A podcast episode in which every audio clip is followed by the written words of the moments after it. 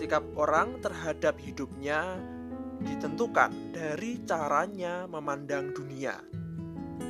Ada yang melihat dunia ini berjalan apa adanya sebagai sesuatu yang alami berdasarkan hukum-hukum alam dan teori-teori ilmu pengetahuan.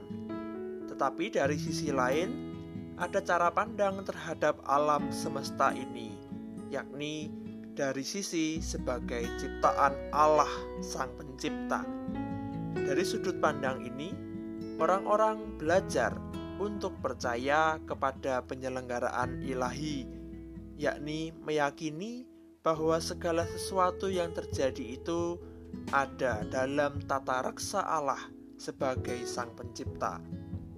Cara pandang ini menumbuhkan keyakinan dalam hidup orang percaya agar tidak khawatir tentang kehidupannya. Tuhan Yesus mengajar dalam Injil Matius 6 ayat 25 sampai 26 yang demikian. Karena itu aku berkata kepadamu, janganlah khawatir akan hidupmu, akan apa yang hendak kamu makan atau minum.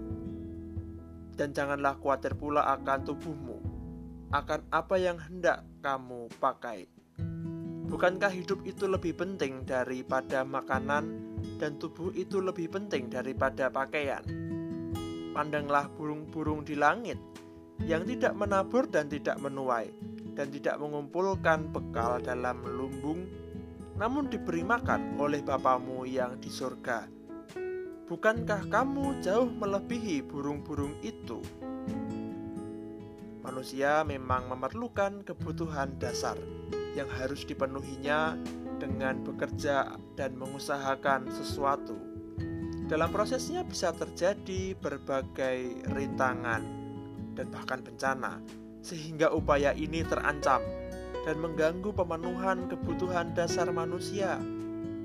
Di sini wajar bila muncul kekhawatiran, dan hal inilah yang harus diatasi.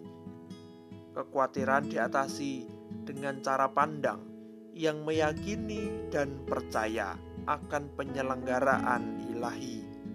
Makhluk sederhana seperti burung-burung di langit saja dipelihara Sang Bapa. Terlebih lagi manusia yang adalah ciptaan mulia karena segambar dan serupa dengan Allah. Meskipun orang mengalami kesulitan karena sesuatu hal dan kesulitan memenuhi kebutuhan dasarnya, selalu ada tata reksa Allah sebagai penyelenggaraan ilahi yang selalu memelihara hidup manusia. Memandang dunia dengan cara yang demikian menolong manusia untuk terus bergerak dan berjuang dalam menyambut pemeliharaan Allah di hidupnya.